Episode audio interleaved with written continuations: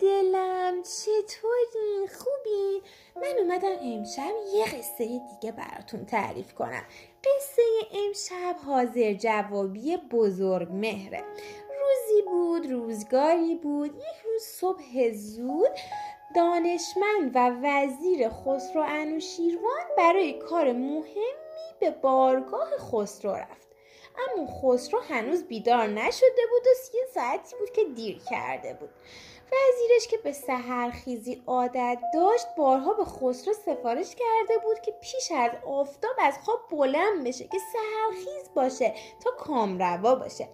خسرو که به خاطر سرگرمی شبونه دیر میخوابید و صبح هم دیر از خوابش از خواب بیدار می‌شد از این یادآوری وزیرش ناراحت می‌شد. اما چون می‌دونست که اون خیر خواهه و بهش ایمان داشت چیزی نمی‌گفت. اون صبح که کار مهمی داشتن وزیر خسرو بهش پند داد که خواب صبح عادت ناپسندیه. دیر خوابیدن و دیر بلند شدن برای خسرو عیبه. سهرخیزی همیشه و برای همه کس باعث پیروزی های بزرگ میشه.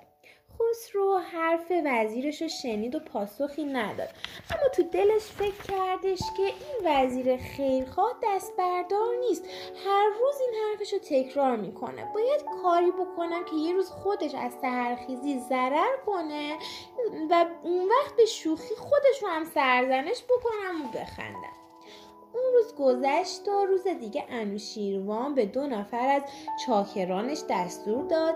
این راز رو پنهان کنید لباس خودتون رو عوض کنید و به صورت ولگرد در بیاین فردا صبح که هوا هنوز تاریکه تو راهی که وزیر به بارگاه میاد پنهان بشین. همین که رسیدین مانند دزدها پیشش برین و اونو بترسونین و لباساشو بگردین.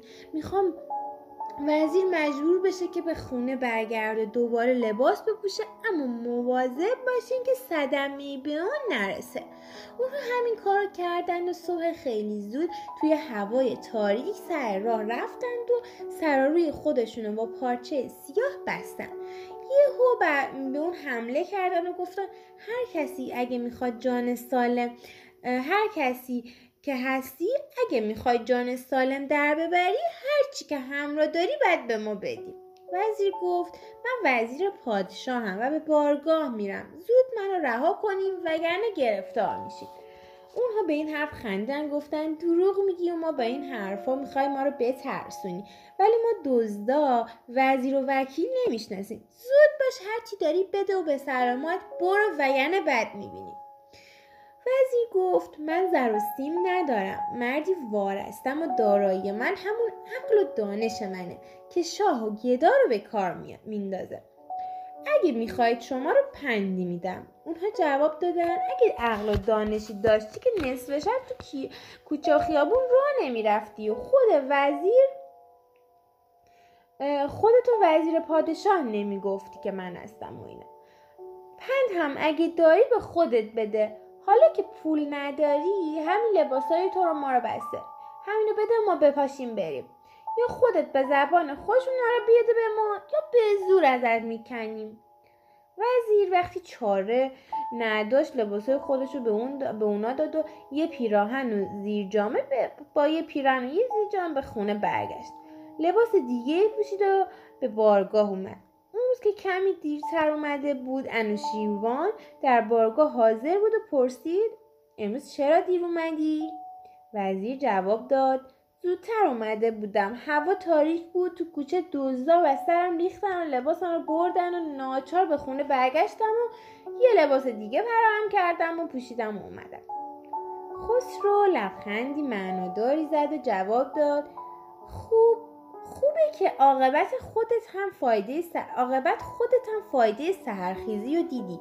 حالا باز هم هر روز به ما بگو سهرخیز باش تا کامروا باشی. پس کامروای خودت کجا رفت؟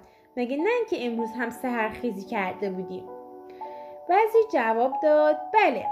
باز هم عقیدم اینه که سهرخیز باش تا کامروا باش چون امروز دزدا زودتر از من از خواب بلند شده بودن.